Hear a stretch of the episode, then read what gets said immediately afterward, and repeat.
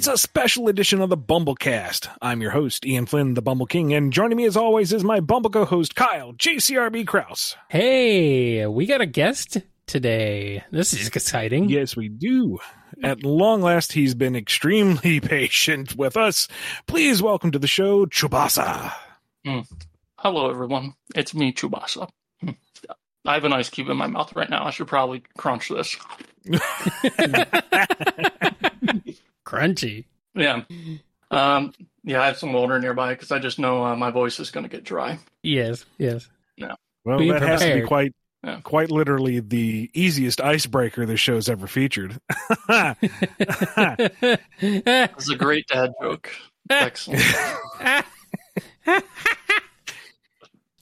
Don't patronize me, Kyle. Anyway, Chubasa, what brings you to the show? Tell the kind people out there what it is you do and why you are blessing us with your presence. The well, I just listen to the show. Uh, you know, my job just entails me. You know, it gives me a lot of time to listen to podcasts. And I, had, my friend got me into the Sonic comics, and then I found out you had a podcast, and and I just wanted to support the show. Then I could also be on the show, so that's why I'm here. Story of my life. I like it. Yeah. awesome. Uh, a quick summary. Yeah. All right. Uh, but uh, I'm mainly here to talk about a little bit about Star Wars, but I'm fine with just like jumping into what other other topics come up as we just you know talk naturally. Sounds good to me. It's your Yeah. guest episode, so lead off. Exactly. I could do whatever I want. I spent a hundred dollars. I can take this boat anywhere. That's right. Yeah. All right. You're in charge. Well, let, let, let, let me start off with another icebreaker. Uh, so I, I'm just stealing this from uh, another YouTube channel called Star Wars Explained. Whenever he has a guest on, this is the question he always leads off with, and that is Who is your favorite D list Star Wars character? So I would like to ask that to both of you. more like a, a more obscure character, like someone that's not the spotlight, like Luke or Obi Wan or something. Yes. Yeah. Uh, immediately, super easy. Dexter Jet Setter. Y- I mean, yeah. You you you you said set Jester. Wait, what? You, do you just mean Dexter Jexter? Dexter Jackster. Yes, yes. I think Yeah. Is that that's how what it's you pronounced? mean. Okay. Yeah. Yeah, It kind of yeah. looks like I- Jet I, I, Setter. was like, just yeah. is this okay. an even more obscure character than I'm thinking of? no, no, no, no, no, no. no. Uh, it's all nonsense words. Anyway, Dexter but yeah, Dexter, good old yes. Dex. like- right, yeah. He alone brought more charisma and character to that movie than the rest of the cast combined. I mean, I, I agree, but he's not there very long. I think it's like a couple minute scenes, and then he's gone. It's the yeah, best two minutes in the whole movie. yeah, but he's memorable. Unlike the I mean, rest he is of it. memorable. Unlike everything Yeah. else. I mean, that's not you to know- throw Christopher Lee on the under the bus. I mean, Yeah. the man is Well, great, actually, but it's Christopher know. Lee doing Christopher Lee. It's you, you know what that's for. yeah, yeah. It, it is. I, I don't think Count Dooku has done very well in the movies at all. I, I like him in Mm. other content more. yeah, Mhm, yeah. But if we're just talking about the movies, Count Dooku is kind of a letdown. yeah, Yeah, I I like Max Rebo. Max, Mm, I guess you track. would like the musical guy, wouldn't you? I just like him. I just, I mean, he doesn't even do anything. He's just sitting there playing. No. It's not even like a keyboard thing, is it? I don't know. He's I a- guess it's it's a space instrument. it's a red ball jet organ, apparently, is the name of it. Of course, it has a name Ah. because it's Star Wars. I, I well, you I'm sure there's a that up. functional schematic of it somewhere. I'm sure there Yeah. is, But yes, Mhm. Max Rebo, that guy is freaking cool, man. He rules. He even though he does nothing. Uh, Oh, Max Rebo, he plays jizz music. yeah. Ah, Both these characters, there, there's two interesting facts about both of them. I want to say. First off, I, I think I didn't notice that Dexter Dexter had a mustache until like ten like ten years after the movie. like I just looked at, at the top of his lip. I'm like, is that a mustache? Mhm. Is that hair? oh, It's weird. boy. Yeah. hmm I think it was actually a YouTube content that like told me that. And uh, Max Rebo, if if you want to see something funny, Kyle, Yeah, I, I, I recommend you you look up the the Max Rebo mission from Lego Star Wars, where they just give him like the funniest jazz voice ever. They actually have a voice for Max Rebo. Oh, good. Oh, good. he deserves a voice. I don't know what he sounds like, but I did. Uh, I kind of imagine Wait a someone minute. like Doctor. Okay, no, no, never mind. Hold on. Never mind. That's that's a different voice. What what, what voice were you referring to? I don't know. Apparently, apparently in Robot Chicken, Max Rebo is voiced by Seth Green, but I think just about everyone's voiced by Seth, Oh, I- Green and Robot Chicken. So I, I think they actually used the same voice for both of those. Did in, they? in the in the Lego game? Yeah, because that's I think it was the the robot chicken uh, sketch that actually you know uh, gave them the idea for the mission, where he he, he just sounds like a a black jazz player. I I I don't know how else to put it. uh, it, it. It's a very surprising voice the first time you hear it. Like I was, I was just laughing the whole time, and and the dialogue they give him is very silly. Uh, good, good. I'm glad he deserves it. what a hero. but uh, continuing on Star Wars, uh, Ian, you've worked on Star Wars. You've actually you've written canonical comics for Star Wars. Do you remember them? Yeah, yeah. I mean, on the one hand, it was for Star Wars Adventures, which are generally Yeah. lighter fare. They're geared for a younger audience. And so it's like, I don't sweat that too much because how canonical can those be? And on the other hand, it's Um, like, yeah. well, no, this is going to be approved by Disney. This is going to be added to the greater lore. I'm actually putting footnotes. Yeah. I'm generating footnotes for Wikipedia. That's kind of crazy. So, I, I I think the best way to put it is I I thought Sebulba was dead, but you brought him back. I figured, let's see, what's bottom of the barrel that I can dredge up that probably won't get flagged? Sebulba. Yeah, there we go. Nobody cares about him. All right. Literally, he's done nothing, so it was cool to see him again. I mean, he he also has a bit of a presence. He's got a lot of attitude. I He like the yeah. funky design of him walking on his hands and using his feet as the dexterous part. That's a Yeah. neat alien design. Yeah. And he's a I- I forget jerk, the so he's species, yeah. disposable antagonist. Yeah. Uh, do Do you remember any fun facts specifically about uh, working on the comics? Like, was it easy or like how'd it go? Oh yeah, it was the hardest part was just thinking of a pitch because what story do you tell within the context of Star Wars that doesn't step on the toes of anything? hmm But uh, whenever I I do something for a license, I try to do my due diligence with a deep dive. I didn't mean to alliterate that much; it just happened. You know, when I did My Little Pony stuff, I watched some episodes. I went into the wiki. I really tried to learn the basics of the lore. Star Wars, even with the rebooted extended universe, is just staggeringly massive. There's no way I could process that much information. So, thankfully, Yeah, uh, IDW had a specific scope for what time period I was aiming at, so that narrowed the search. Mhm. I was like, okay, what what can I do within this range? And I don't remember getting any like serious lore notes on any of it. Like ma- the the Poe story, I think I got some guidelines on his wingman, All but right. that was it. Huh. All right. Well, it sounds like a nice and easy process then. I was laughing pretty hard myself because you know I did the Poe story where Yeah. the gag is he delays the space pirates by telling him his life story. They're like, "Tell us everything." He's like, "All right, here you He go." does. It's it's classic Star Wars. Like, you know. and then uh, the third sequel came out, and they added a whole new wrinkle to his backstory, and it's like, well. That's gonna change context just a little bit, but whatever. I did not know that. That is that is cool to know. Yeah, that that's what I wanted to say. I I bought the the Star Wars timeline like official book, and Mhm. I just I wanted to look through it for fun, and I I couldn't find uh, the Poe Dameron story that you did, but I could find the Lando and Chewie side story you did, the one with Sebulba. Really? So technically, that is canon in the timeline. Wow. Yeah. Okay. You've done it again. You, yeah. I You- mean, you're, you're a canonical Star Wars writer. You are the Star Wow. Wars now. The Star Wars is you. Mm. that's cool. And at the same time, it's like, why?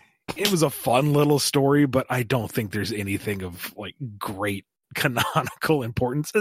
Okay, maybe Sebulba lives. I guess that's. I, I, I think the, the biggest thing is probably Sebulba. That that's why I led with that. All right. Well, Uh, you know, Disney, IDW, anybody, if you want your Sebulba ongoing series, just give me a call. Well, uh, I mean, you see, Ian, this is Star Wars. Literally everything is over explained and deep dive to the point of just it's like ad nauseum. It's, it's just, you know that.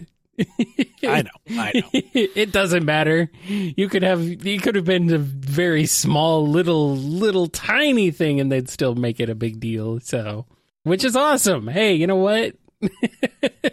At least this world has like you know rules and under and understanding generally. oh yeah, Star Wars has a lot of rules. Yes, yes.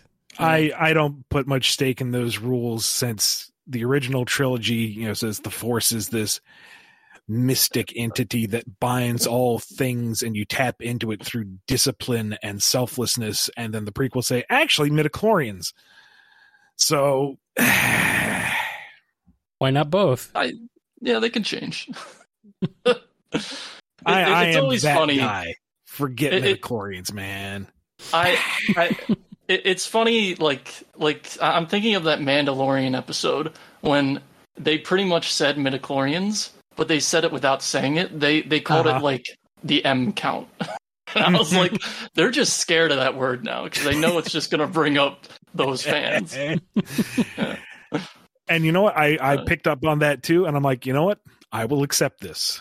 You, you met me halfway. You didn't say the word, but you're adhering to the canon. So okay, Yeah. I will curb my nerd rage for, on your behalf. Hmm. Midichlorian, Mandalorian, coincidence? I think I, so. I think so. Yeah, I think you're just finding two things that sound alike, Kyle. Yeah, yeah, you're right. All right. All right. But staying on the topic of Star Wars, Ian, you're you're working on something Star Wars right now, or it might already be done. I don't know. Uh, what what- what is it called? Mud Star Wars or something? It's like a, a fan audio project. I, wasn't it like Mud seventy nine or something? Mud seventy nine. Okay. Yeah. All right. Really? Uh, Mud Mud seventy nine is a radio drama produced Mhm. by Fearless Fred Kennedy. Yeah. Uh, he likes to describe it as Platoon, but in the Star Wars universe.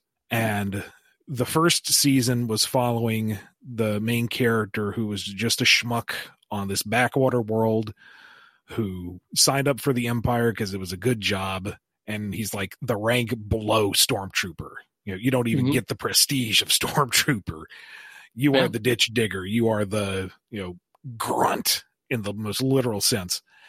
Yeah. And a story of uh, his experience within the ranks as the Empire settles on this world post uh, Rise of the Empire. Like this is immediately, not immediately, but shortly after Episode Three, and his perspective. You know, what is the perspective of someone who isn't, you know, a Jedi or a Sith Lord or a commander? It's you know, what is the civilian view or what is the grunt level view of these higher level politics? And how the structure and the order and the quality of life that the empire brings does seem pretty nice when you're out in the middle of nowhere and you know you don't have plumbing. So uh very interesting very character driven uh fred went back and is remastering the first season tightening things up doing some redubs.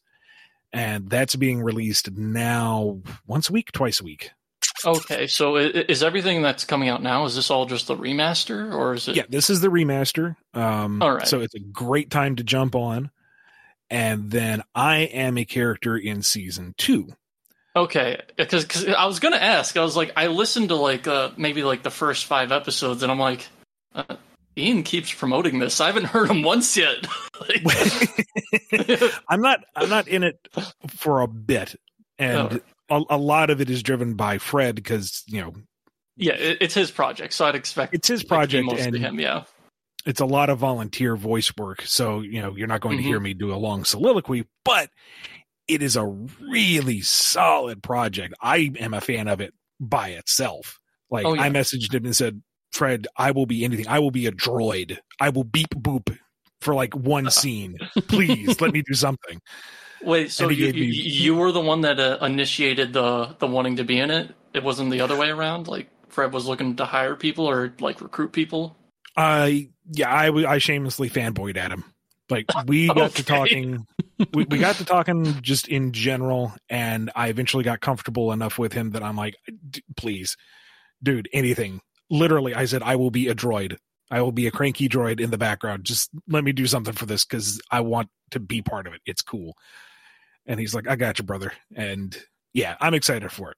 But Mhm. you know, don't wait for me to show up. Start listening to Mud 79 now. It's just, it's a really cool audio drama. Nice. and it's free. Yeah.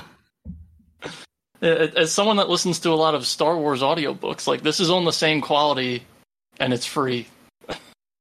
I mean, he's a pretty big radio talent up here, so he knows Yeah. his way around, you know, audio Yeah. design. But yeah, it's it's a high quality production.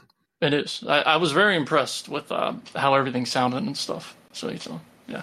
Very In terms of, I, I I think I, I have to give it a re-listen because I I've only listened to it like normally I listen to the my audiobooks at work where I can focus more. I only listen to this stuff at home while playing video games, which meant that I wasn't paying as much attention. So I, I need to give it another shot uh, so I can retain more of the information. I was using it on on, on my walks, and it was getting a little awkward because I'm going yeah, and like people are giving me funny looks as I'm walking by them. Like, Sorry, I'm listening to a thing. Mm, Never mind. Yeah. How, And how there's hype are you going to get when you hear your own voice line?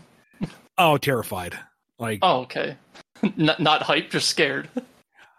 that's the thing about any kind of performer. It's like I Mhm. I'm quite at home on the stage once I'm there. Right. I have to get there first, and I don't want to review it later because oh god, that's what I sound like. But uh no, it's I don't want I absolutely do not want to spoil anything, but there's there's some contextualization to the Clone Wars that shows up towards the end of season 1 that literally made my jaw drop. Like the line delivery, the context, everything. I'm like, "Oh my god. This is amazing." I think that's about the time I was like, Fred, please, anything, beep boop, please, let me in, open the door. uh, I swear, if you actually do show up and you're just like an R2 unit or something, uh, I'll, I'll, I will laugh very hard if that is the case. But I, I, I look forward to actually like you know actually getting through the rest of it and actually hearing like what what your role even is in that. Well- Well, l- l- l- let me actually ask this because this is this is a backup question I had in case of emergencies. Like what? Like it, it doesn't like you guys don't seem as into Star Wars as like a Star Wars fan like me. J- just by listening to you through like through the show. Like what what what is the last Star Wars thing like you guys have actually like uh watched or uh read or played or whatever? I- I'm kind of curious. I would say I'm a lapsed Star Wars fan. yeah, same. Yeah. Like, uh, my dad had the original VHS cassettes, and Mhm. I watched those religiously. Yep. Uh, I bought the early extended universe guides to planets, guides to species, guides to weapons, guides to vehicles, and like poured through those. Um, when episode two came out, watched it once in the theater. As I was leaving, I ran into a good friend of mine who was just going in for his first viewing. And so I just snuck in with him and watched it again. Uh, like, Hmm. actually ducked out of work to watch the Genndy Tartakovsky Clone War season finale. Oh, that's another easy thing we could talk about. Because I, I remember, I, I actually I re I re-listened to three of your other episodes because uh, you've done like three Star Wars episodes. You did one where you just talked about Star Wars and like the Force Awakens Awakening was coming out. So you didn't actually talk about that movie. You just talked about everything else Star Wars, and then like, oh, this movie's come out. It looks cool. I hope it's good. And then you talked about The Last Jedi, and then you talked about The Rise of Skywalker, which is everyone's Hmm. favorite Star Wars movie. but like, I personally kind of got burned out on it, hmm and I will waste neurons going back saying, "Okay, this is how the prequel should have been done," and just kind of workshop it to myself until like I'm retreading old ground. This is never going to see the light of day. I need to be productive yeah. in different ways. Yeah. And don't even get me started on squander potential on the sequels and really Empire's the only good movie and blah blah blah blah blah blah blah. Bitter old man. Uh, but I I really did enjoy it a lot. I have very fond memories of playing TIE Fighter on my dad's PC with his flight stick. Uh the playing Shadows of the Empire on the N64 was a family affair, and that had the best cheat codes of any video game, bar none. yeah. Oh yeah. Um playing Rogue Squadron on the N64 and what was the sequel? Rogue Leader. GameCube? I Rogue think it's Leader? Rogue Leader on the GameCube, and then there was a third one. Which Yeah, is, the third one wasn't as good. I Yeah. felt like, but I will never forget in the dorm room playing Rogue Leader and getting to the Battle of Endor and putting on the uh, targeting scope and watching those TIE fighters just pour out of the Imperial fleet and being legitimately intimidated. It's like, oh my God, I have to fight this. Okay, here we go. Yep. Uh, The haven't third- picked up the third season of Mandalorian, but enjoyed the first two. The third one was Uh, Rebel Strike, by the way, for Rogue Squadron. Ah, thank you. Yeah. Uh, Thank you, I was at, I was over at my uh, brother-in-law's place, and we were watching the season finale of season one of The Mandalorian. And he cuts his way out with a dark saber, and I am marking out on the couch. It's a dark saber. They're legitimizing the dark saber, and everybody's looking at me like, "What the hell are you talking about?"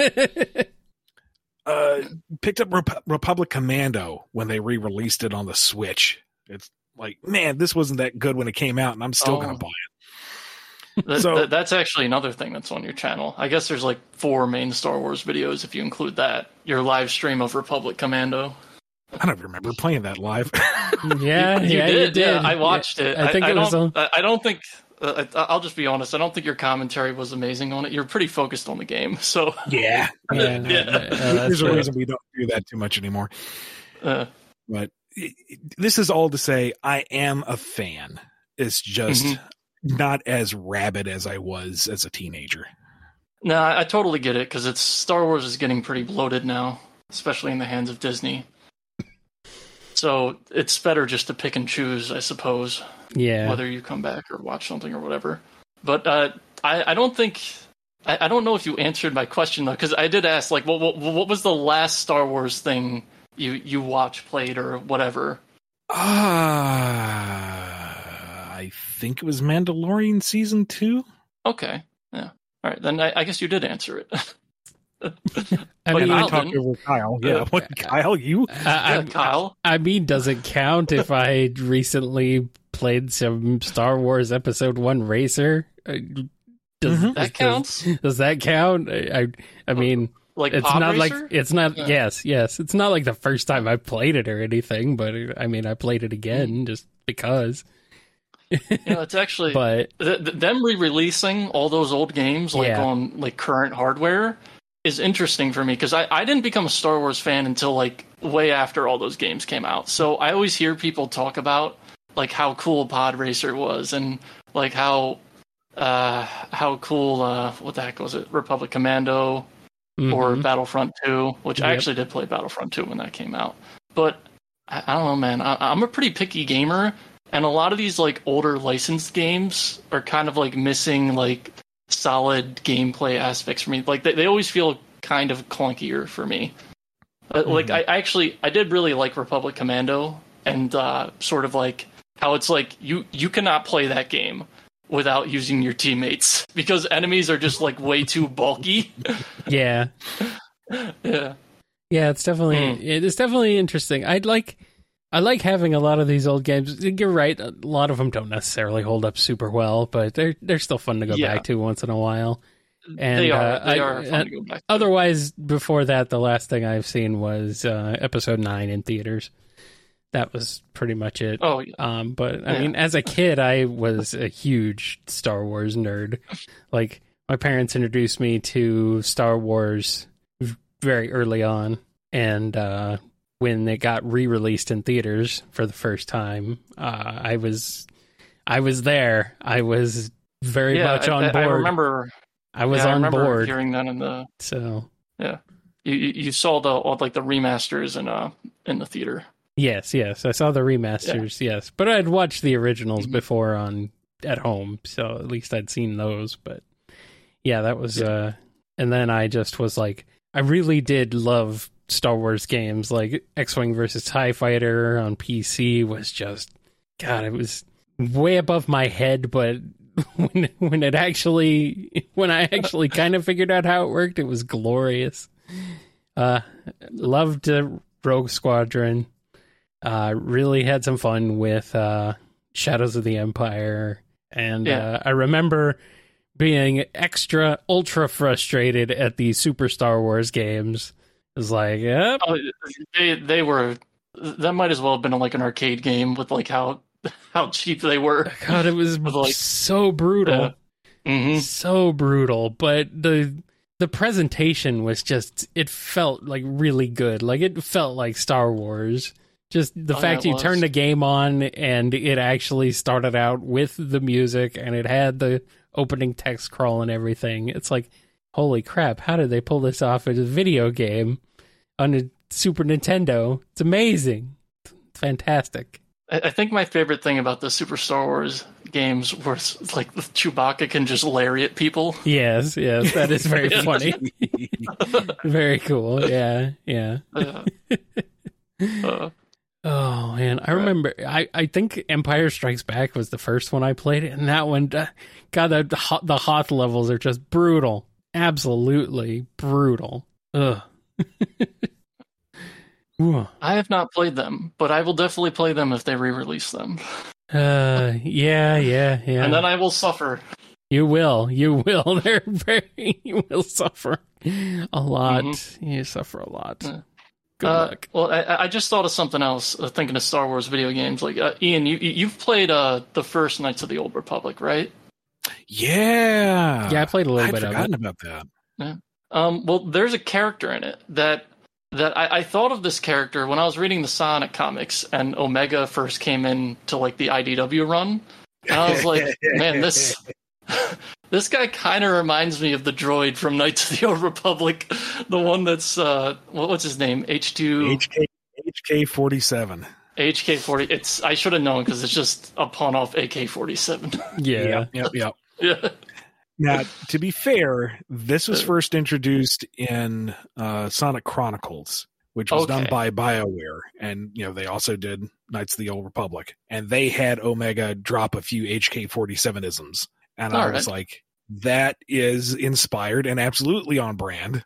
So I decided to carry that torch where applicable. All right. Good. I'm I- glad. I, I I didn't actually think of Sonic Chronicles. I I've not played that game since I was like maybe like when it first came out. I must have been like 15 or something. So I I'd completely forgotten like all the dialogue from that game. And also I think Omega was an optional party member. So Yep. Yeah, you had to find his parts and put them back together. Yeah. So I'm like, if you can play as Omega, oh, gimme, gimme, gimme! I know he's going to be like a DPS monster. oh yeah, he would he was very powerful from what I can remember. Maybe not as powerful as Cream. Omega is not optional. Omega is required. uh, so I, I, I guess uh, was HK forty seven was sort of well, not not an inspiration. Apparently, Bioware just wrote him that way in Sonic Chronicles, where he Yeah, was just like kind of like a killing machine, and he's just like blast, destroy. Does this involve destroying? Like, I mean, it Omega's already most of the way there. It's just they had Yeah. a couple of you know qualifiers at the start. You know, observation, blah blah blah. mhm. I'm pretty sure he called somebody a meatbag at some point, but it it wasn't that much of a bridge to cross. it, I, I guess it wasn't. Yeah, but uh, like comparing to like how he how he talks in like uh, Sonic Heroes to how he talks in like the IDW comics, like there is like a noticeable no, a noticeable difference in personality, where he seems a bit more unhinged in the IDW version. I just have fun with him. What can I say? Yeah. I guess verbally unhinged. I remember the first thing he did is he like tried to shoot Shadow down. He's a little unhinged in Archie too, so you know Yeah. he's he's just kind of an Uh, unhinged character. I, I'm not as familiar with the Archie variant, so I wouldn't. He's I would be. I wouldn't be comfortable commenting on that. he's pretty much the same. Oh, is he? Yeah, yeah. Ian, Ian, Ian didn't have to change much. No, no, no. I, basically, I, I may be wrong. Somebody fact check me, but I'm pretty sure I wrote all of Omega's instances in Archie, and mm, pretty much all of him up to Sonic number thirty-two. yeah. So Mhm. it's pretty consistently my flavor of Omega, and he's been in so little of the games that you, you know, you've pretty much there's hard to there's very little to compare. you've pretty Uh, much yeah, made really Omega what he is at this point, Ian.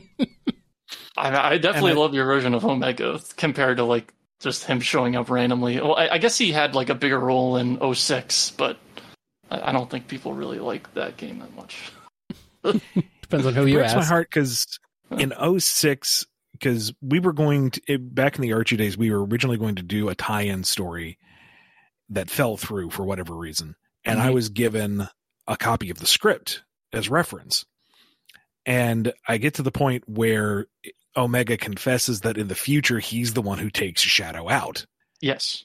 and in my mind i could hear the line read that's still very stiff and robotic delivery but with just this pang of regret to it that being so restricted in the delivery would make it all the more poignant and then the actual delivery in the game was flat robotic and i'm like no this could have had so much pathos so that's what i try to do with omega is he is very one note but the way you play that note can make him hilarious or terrifying or kind of tragic if you spin it just the right way. And because he is so one note, you use them in small doses so that when you hit those nuanced moments, they feel more prominent than they really are in the long run. Yeah. That, that that actually got me thinking. You you didn't write this, but uh, Dan, uh, I forget his last name, but the the other IDW writer, he he wrote like that little side story with Omega and uh, what's the other robot's name? The one that hangs out with Cream. Gemerl. Yeah, Gemerl, where they, they sort of have a they have a sparring match and sort of their ideals are sort of batted together, and that that's actually a part that actually I really like Omega in, where I feel like uh, he can very relate to Gemerl's like need to protecting, and somehow they bond even though all he wants to do is destroy Eggman robots. hmm yeah. And you're thinking of Daniel Uh. Barnes. Daniel Barnes, thank you.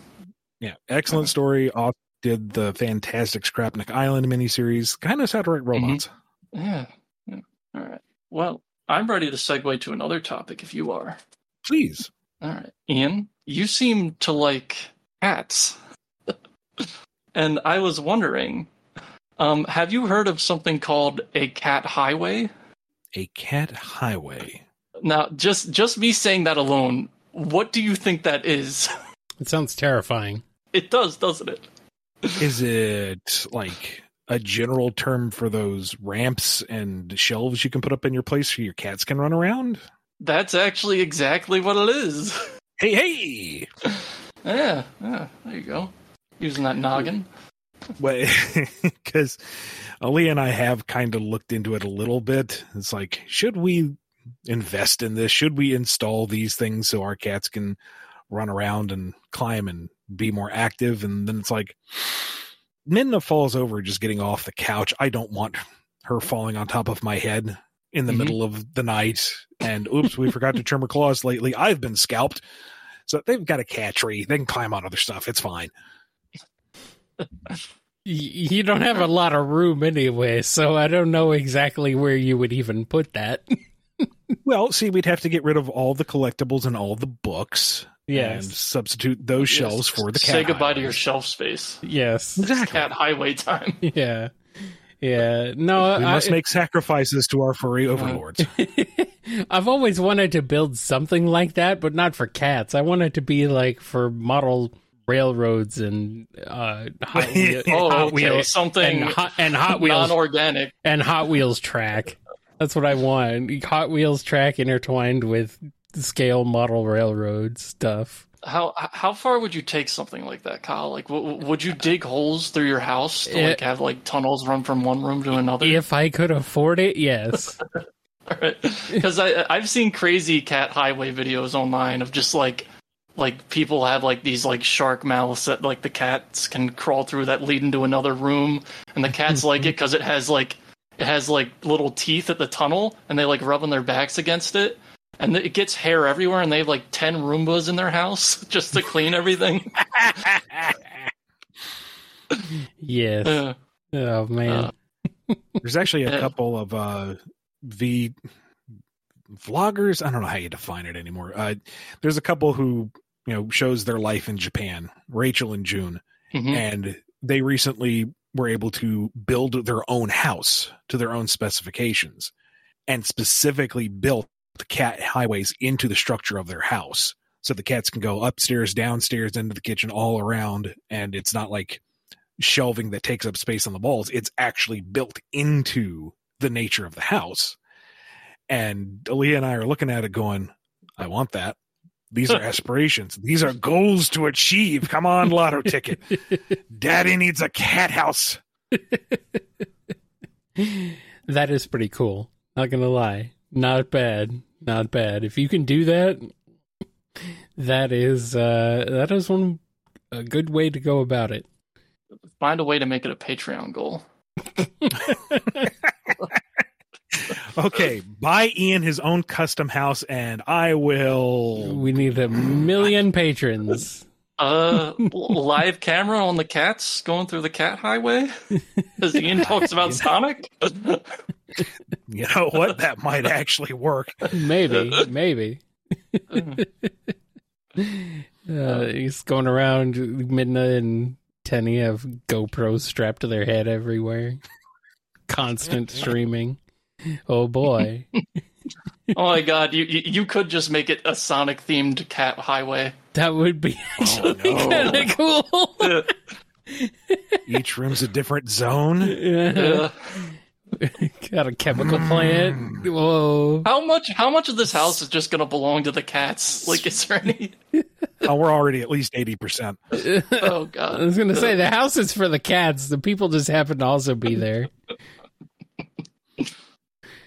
Uh, we we have a living room and a kitchen and a bedroom, and the rest is well, that's chemical plant zone. That's for the cats. Speed highway right here. Uh, hmm Literally. Have a little basket for them to sit in that looks like the Eggmobile, so it looks like they're piloting it. Have one of those little bat balls hanging from batting balls hanging from the bottom that looks like the checker ball ball and chain. They can just keep batting at it. That's adorable, actually. Uh, I need to get on the horn with Mike Cisnero and tell him, hey, this is an untapped market. Cat toys that are Sonic themed. mhm. I mean, you, you could just give him a Sonic plushie. That's pretty much just a like my, my dog thought my Tangle plush was a toy. He, Oh, he's no. so used to it. Yeah, I mean, don't worry. I, I I kept it away from him, but still, you know, he he can be a little selfish sometimes. Uh, he kind of got into the habit of like anytime there's like a plastic bag in the house, uh, he thinks it's like a new toy for him because we like I think th- there was just like maybe once a month every time we, we'd get him a, a new toy, and like now he just thinks every plastic bag has a toy in it for him.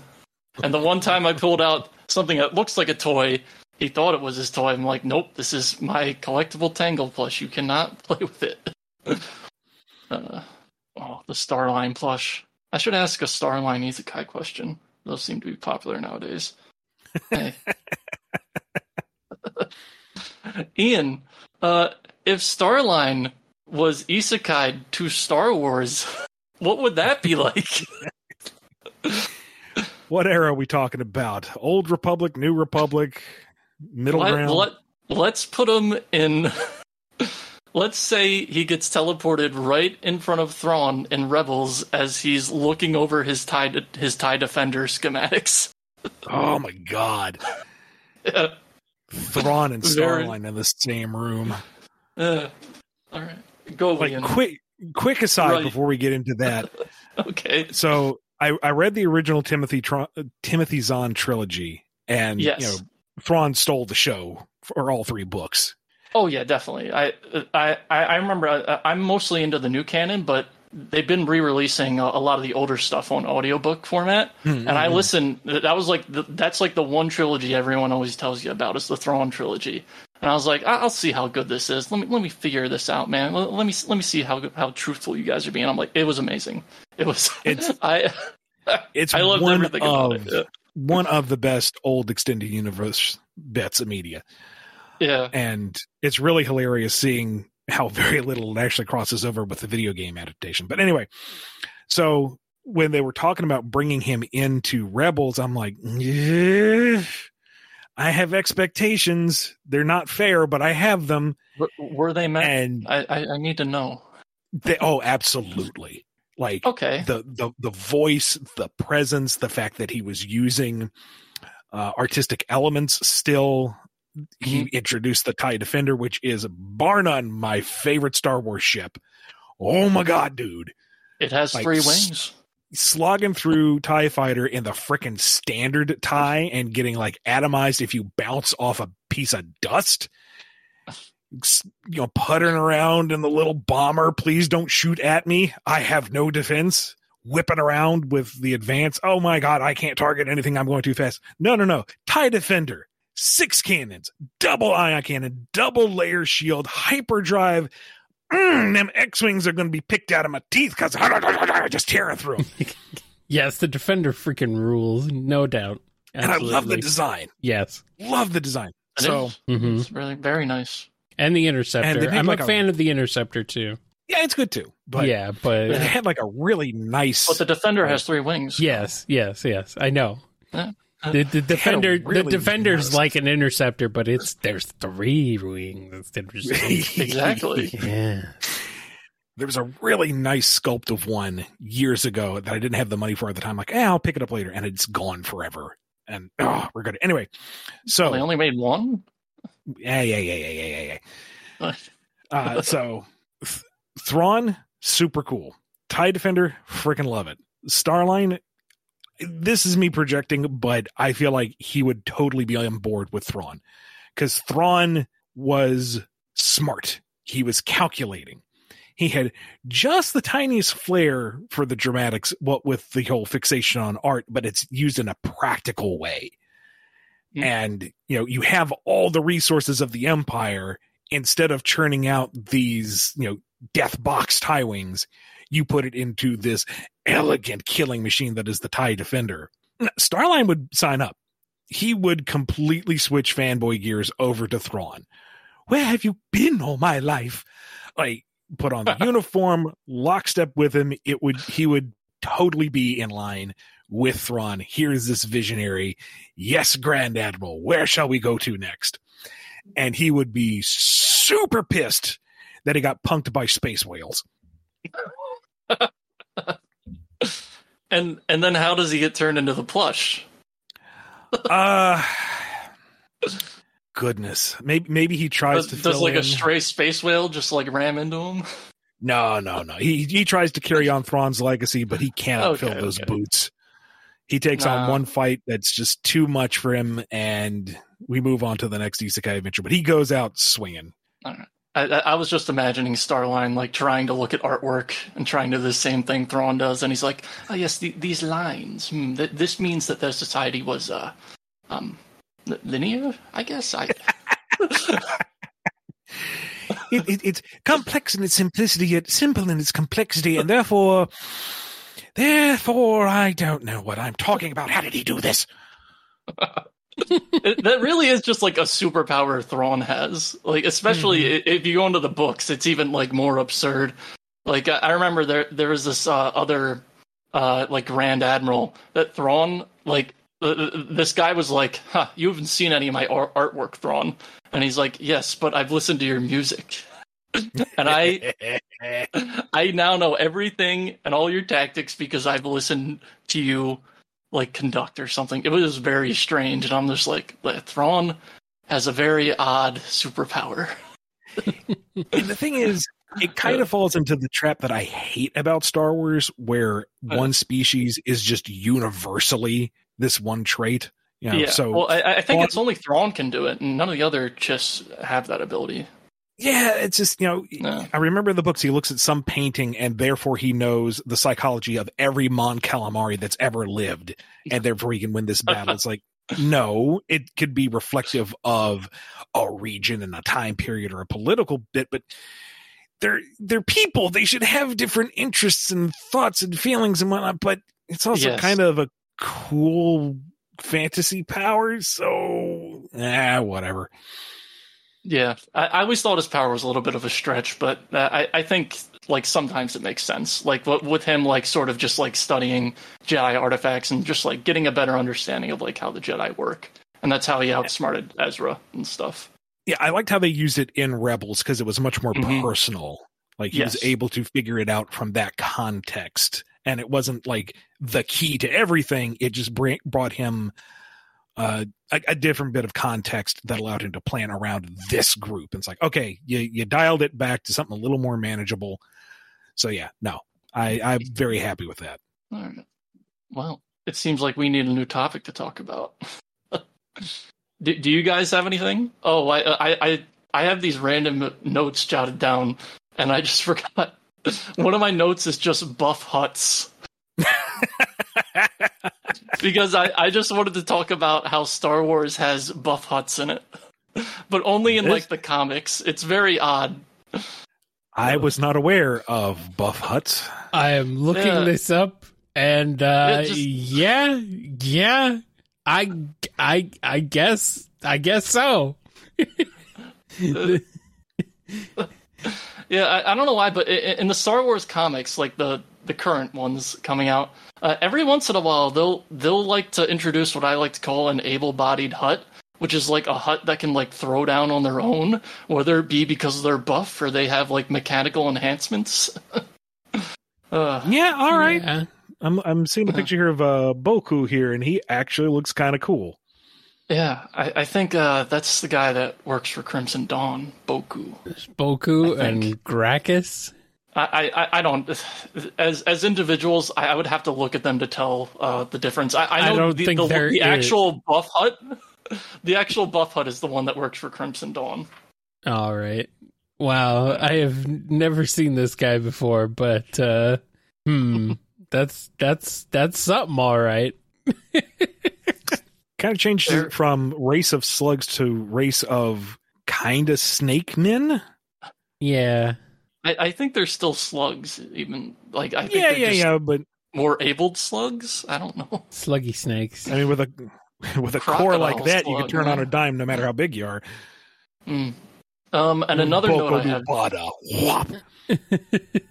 uh, another random note I have. Some of these notes I'm just like, how was I supposed to work these in? It's just like, uh, this is like the this is it. like this is way way in the past apparently uh like in the early early books of star wars before even like the Thrawn trilogy like the emperor had a three-eyed son who was like very obsessed upset with like finding vader's glove so he could like rule the rest of the empire and he he like so many campy things happened with him where he just immediately falls in love with Leia.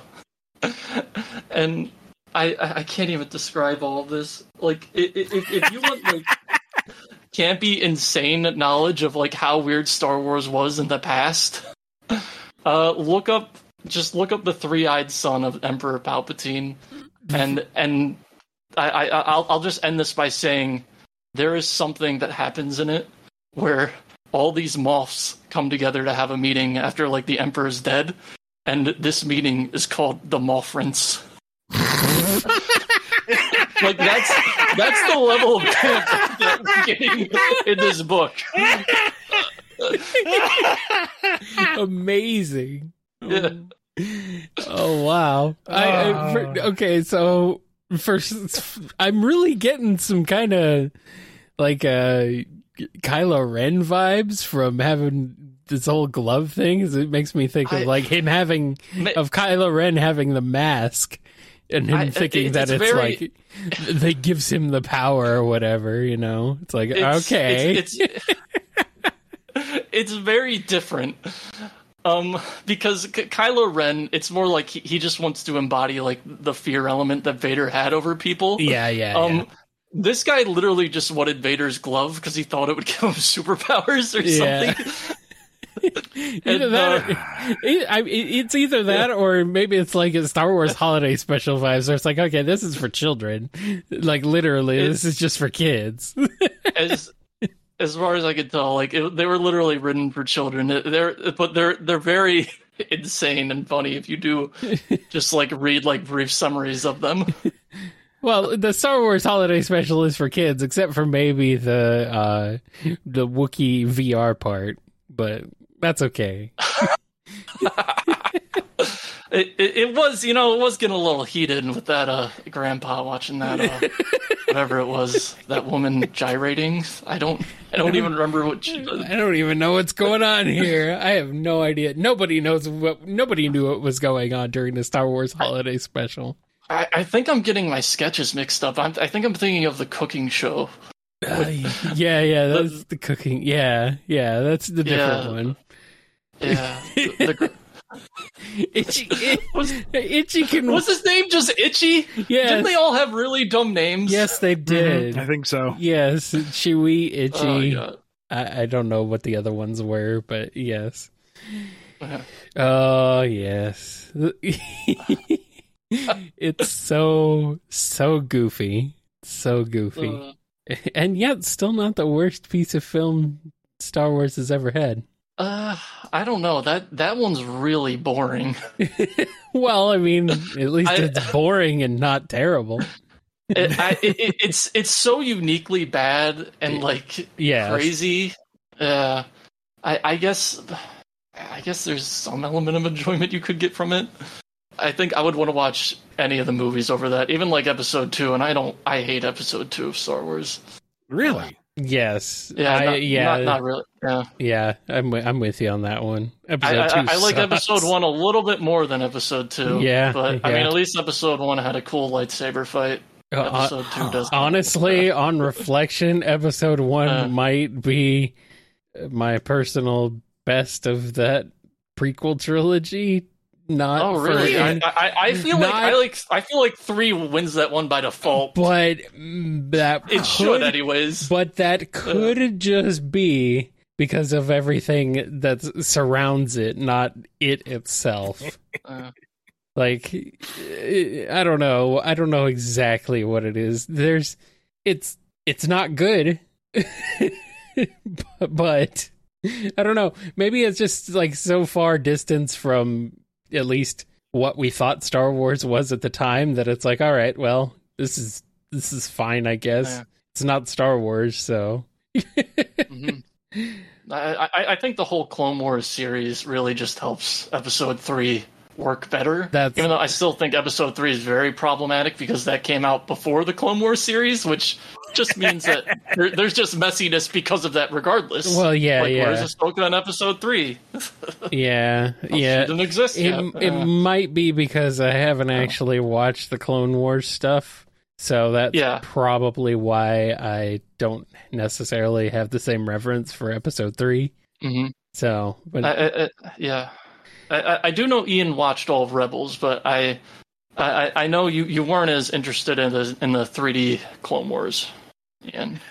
No, and I think that's partly because one, the Genndy Tartakovsky designs did not translate well into 3D, and Yeah. two, I think I caught like a few of the stinkers from season one or something. It, it's it, it's very much like I, I I only know this because of like I watched Red Letter Media say this, but uh, where the it's like like Star Trek Next Generation. Like the first season of that, I heard was pretty bad, and it, it's kind of the same place, uh, same place with like Clone Wars, where it's really as they the later seasons get better and better.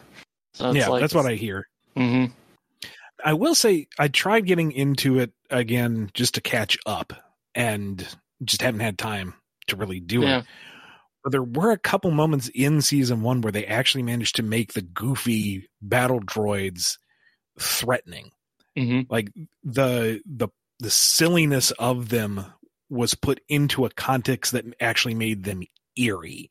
I'm Oh, like, okay. I, think I I think I know appreciate that. specifically what you're talking about. Actually, So, you know, credit to that. And they made Jar Jar funny. So, you know, credit to them there too. well that that's up to up for debate, but I I, I I. I, I think I I- think Jar Jar has good moments later on in the series. If, uh, one of the funny things they did is like they gave Jar Jar a girlfriend later on in the series, and she's like a super force sensitive person, which and it's tied into a plot with like force sensitive witches, which is very very interesting. uh, is it the, I'm going to get this wrong, the Witches of Den Dathomir. The, Yeah, the you. Witches of Dathomir. Yeah, I, I, Okay. I'm just saying it in a broad sense. I could go super nerd and just say the names. yeah, the the, the Okay, Night so- Sisters. Yeah, that's their other. The other Okay, so name. the Night Sisters are part of the new extended canon again. yes, they are, Cool. Nice. Yeah. And uh, all, all the stuff with them is very good in the show. Uh, It's like I, I especially like when they try to uh, uh, assassinate Count Dooku. That's that's very fun to watch. Okay, now I'm actually now I want to go back. It's like ah, Clone Wars retroactive stuff. Anakin has a Padawan. Eh. No, no, no. Wait, lightsaber wielding Force witches riding Rancors trying to assassinate Dooku. Sold. Got me. All right. Where do we start? Uh, uh, all Oh, don't, don't forget Jar, Jar Jar's girlfriend. Don't forget that. Yeah. All right. Fine. I'm, I'm taking it on faith just because you said so. I'll trust your judgment on this. I, I just think it's funny because there's there's just I found a gif of them just kissing. I was like, That's the first thing I saw I was like, yeah. I was like, I like. There's this meme, that moment when you realize that Jar Jar has a girlfriend and you don't.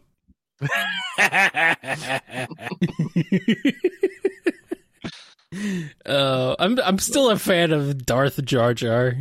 That whole thing. that I that wish will never die. I Yeah. wish that were real. I really do. It would be so much better. It would make so much more sense than I don't. It wouldn't make sense. it wouldn't Like, make a guy that- sense, but it would at least be ridiculous. Okay, the the only way I would accept this is is if they did this like after the first three episodes. And then it was revealed it was all his plot, but like going like Clone Wars and like deep dive into books and stuff, like like there's just no way Jar Jar would have done I anything mean, evil. I'd have preferred. I'd have preferred if instead of freaking Darth Sidious coming back in episode nine, if it were just freaking Darth Jar Jar instead, that would have been a way better movie. Wait, there, Kyle. There is actually a way they could have. Okay, so they they are doing these things called uh, Star Wars Visions. Yeah. It, it originally started out as just like, oh, it's Star Wars anime aesthetic, and we're going to tell like random, like non-canon Star Wars stories. yeah. Uh, uh, in, in the second season, they seem to have increased the animation style to just like sort of go into anything. Like they actually brought in a claymation style from like the oh wow. uh, what is it? Like uh, the like what is it? The, the dog and like the inventor guy, and he goes to the moon because he thinks it's cheese. What's that series called? Oh, shoot. I know what you're talking about. Chat, help me, chat. Wallace and Gromit. Wallace and Gromit. Yeah, Yeah. okay, go. so they, they had the Wallace and Gromit people do a short that was actually very cute and charming called "I I Am Your Mother." Uh, and very funny too. yeah, Uh, but they they could totally just do a Darth Jar Jar there. Okay. Ah, Yeah. non-canon. It would have to be not canon now, Kyle. You know what? Why? This wouldn't be the first time the Star Wars canon has been changed. But but to would- start over entirely just to do Darth Jar Jar. It's not the first time this week that the Star Wars canon has been changed. Ooh, use our convergence in the force. Gonna use this for my bombers, honey. You don't have to Ooh, change. lightning for fingertips. You, you don't have to change anything about Darth about Jar Jar to have Darth Jar Jar come later. You don't have to change anything. Not a thing. oh, it's just it's goofy fun. Although I am interested in this sort of like what if Star Wars series. I actually did not know about this. I'll have to check that out. I, I actually recommend it. Season two of uh, Star Wars Visions is very good. Um, like I, I, I definitely, Hmm. yeah. Well, I, I don't think they they didn't advertise it as much. Like it just kind of came out. That's too bad.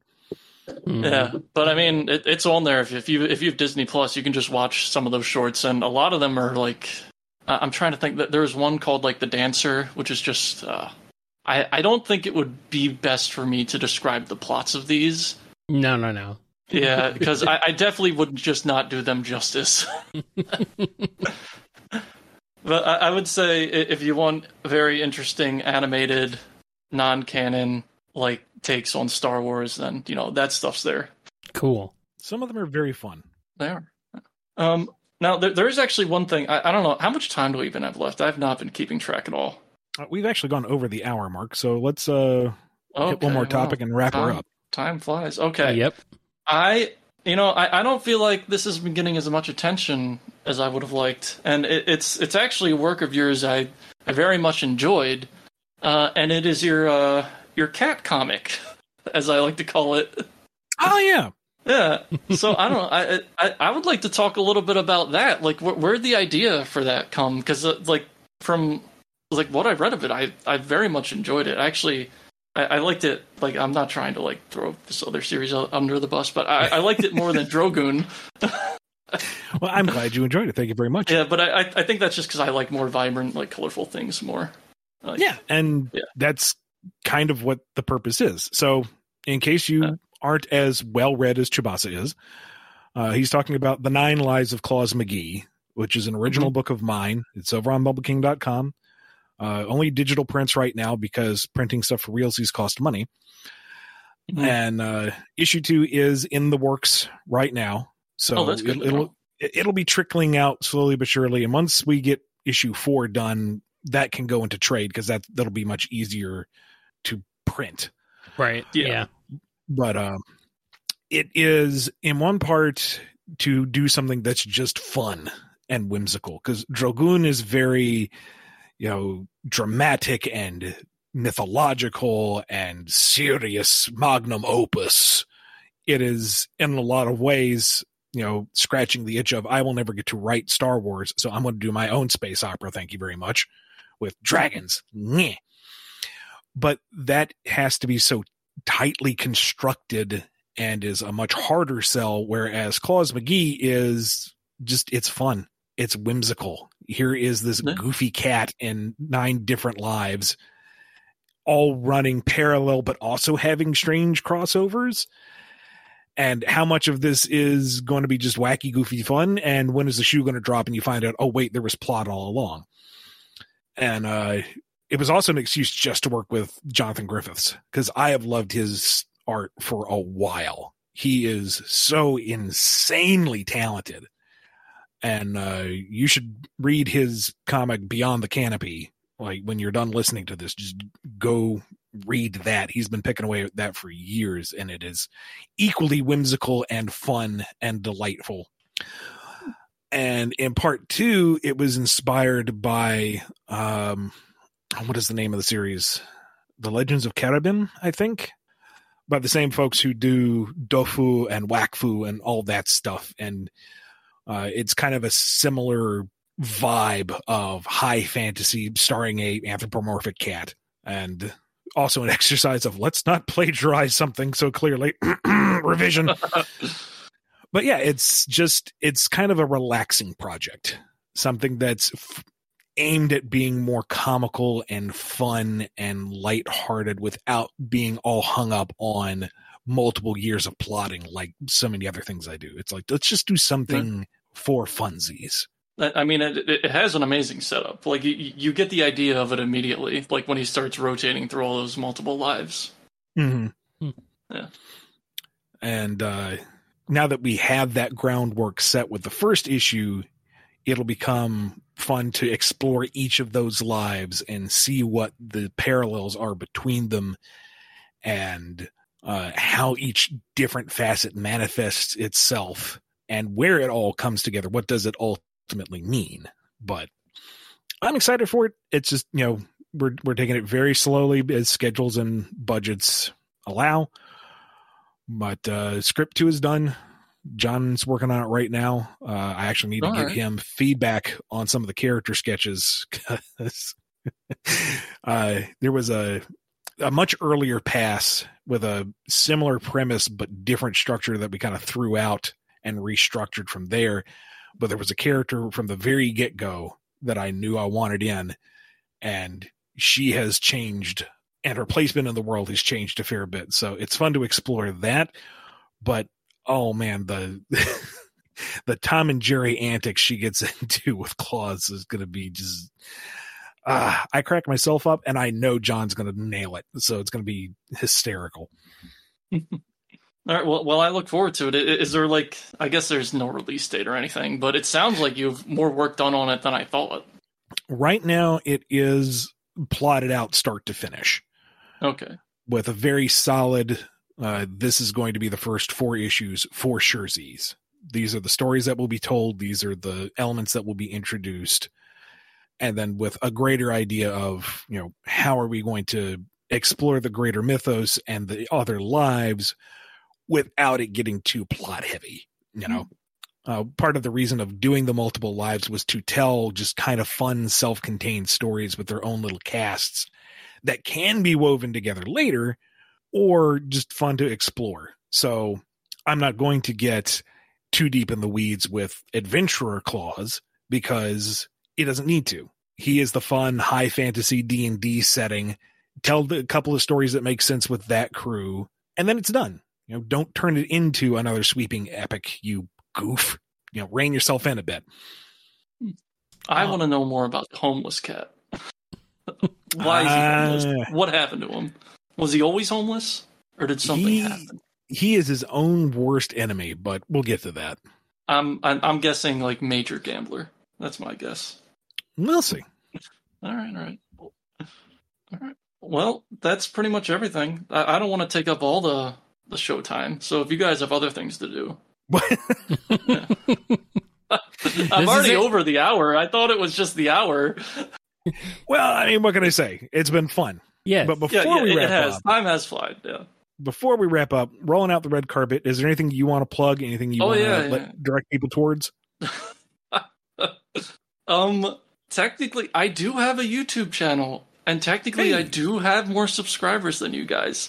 But Really? Good. Send some of them that's over our literally- way. but that that was only because I did a let's play of Kirby's Return to Dreamland forever ago with like three of my other friends, and for whatever reason, that really took off. Some of those videos have like over a million views. Holy cow.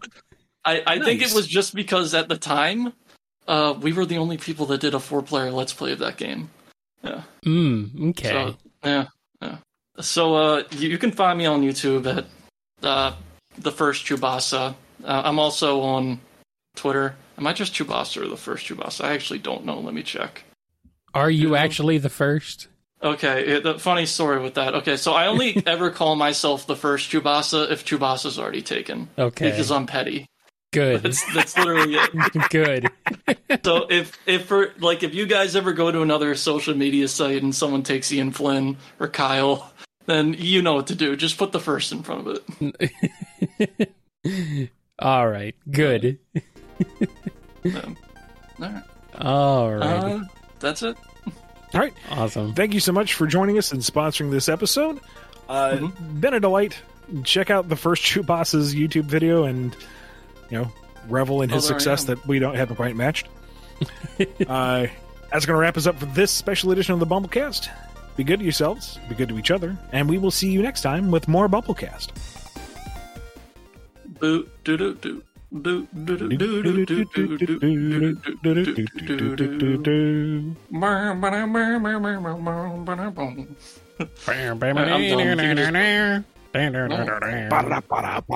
You don't even have to play the song, Kyle. You can just play that. I will. Don't worry.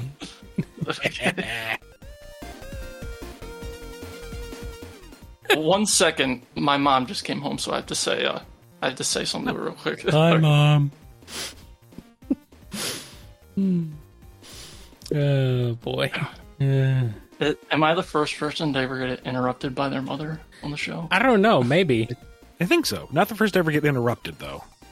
Okay. Yeah. I, no, I know you got you got interrupted by like the weather one time or something. multiple Oh, times. yeah, well. multiple you got interrupted by Mother Nature. Ah. Uh, yes. Uh, You've been listening to the BumbleKast, a co-production of Bumble King Comics and the KNGI Network. Original theme music composed by Ken Coda Snyder. Remixed intro by Tee Lopes. Find out more information, along with podcast feeder links, MP3 downloads, and more at bumbleking.com and kngi.org.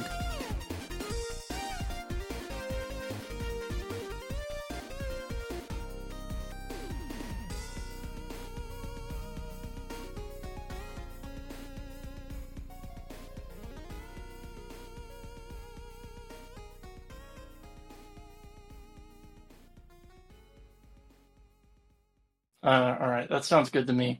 It's just that I, I got to make sure. I know it's mostly family friendly, so I gotta hope my potty mouth doesn't accidentally kick in. Which I, I'm usually good on that. I don't just. But I feel like as I've gotten older, it's been just more easier to drop the f word every now and then. Just to Oh, amp up absolutely. Yeah, yeah. Yeah. It's like sometimes you're just like, well, exactly. You get it. uh-huh. I mean, if we get too crass, that's what editing is for. But ah, it'll be fine. Mhm. yeah, it's all All right. right. I'll try not to make your job too hard, Kyle. Thank you. It's hard. It's hard enough as it is.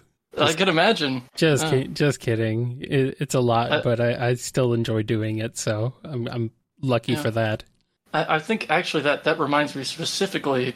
I actually do want to talk uh, mainly about Star Wars, but we can jump into other things. But uh, I listened to the to the actual like uh, like uh, the Discord recording of an episode, and you talked about Spaceballs, and listening to that, and then listening to the finished product, and I'm like, oh, there was some there was some editing here to get out like all this. It, happens a little bit. Yeah, yeah, yeah. hmm I edit a few things here and there. yeah.